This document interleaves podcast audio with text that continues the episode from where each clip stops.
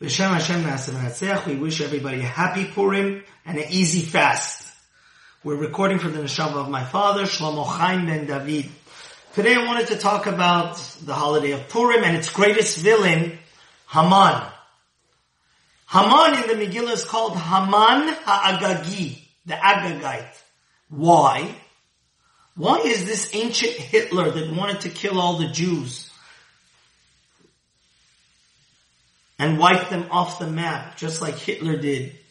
And through the great miracle of Purim, Mordechai and Esther, God saved us all. That's why we have to be tremendously joyful on Purim.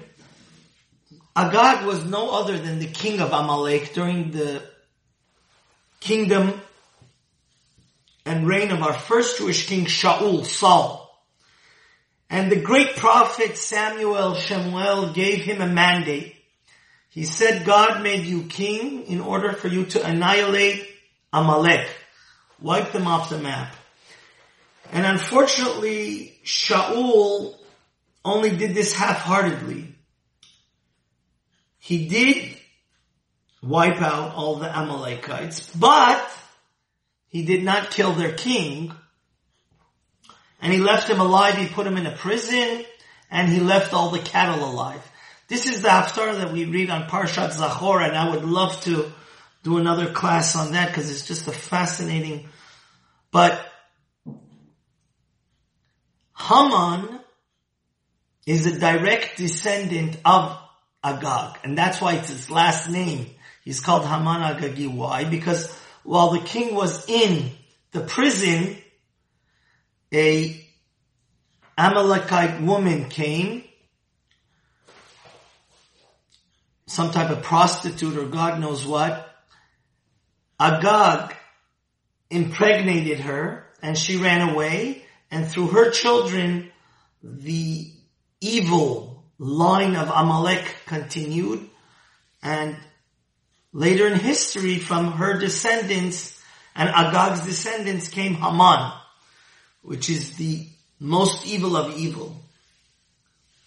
So what, what's the ethical lesson? I think it really hit me this year. The Torah is teaching us that we should never try to treat the Torah and God's commandments like a salad bar or rationalize. When we start picking and choosing God's commandments and saying, oh, rationalizing, oh, let's throw away this small detail, let's be open orthodox on that detail, modern orthodox on that detail and let's, why you're being so fanatical, it's the spirit of the law that counts and we don't do it exactly the way God wants with all our heart and all our soul, we see the lesson is the net result is that we end up with the individual like Haman. I mean, historically, factually, he is a direct result of the king of Israel, Shaul, rationalizing in his own mind not to keep the commandment of destroying Amalek and leaving one person alive, their king. And through that one person, the nation grew again and they really wanted to annihilate every single Jew. And we have to also keep in mind that when Shemuel came along, he did, the prophet himself killed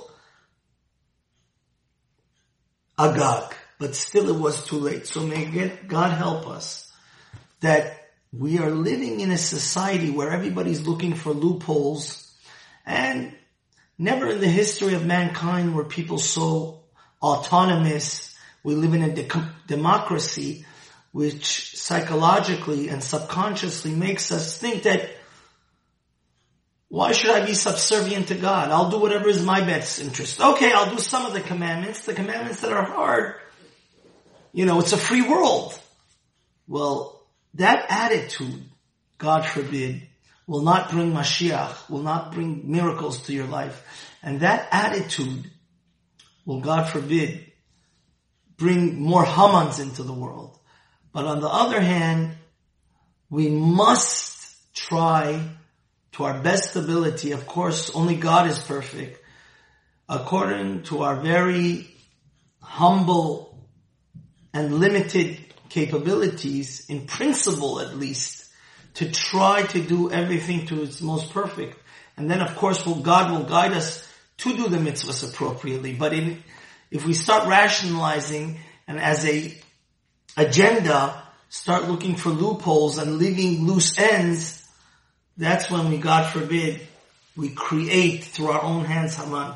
So may this be a lesson that Torah Hashem Temima Meshivat Nafesh. When is the Torah so beautiful and praiseworthy and really soothes your soul when it's carried out perfectly? But when it's not carried out perfectly, then that loose thread leads that the whole carpet goes down the drain. So have a happy Purim and let's be like Mordechai and Esther that complete the job.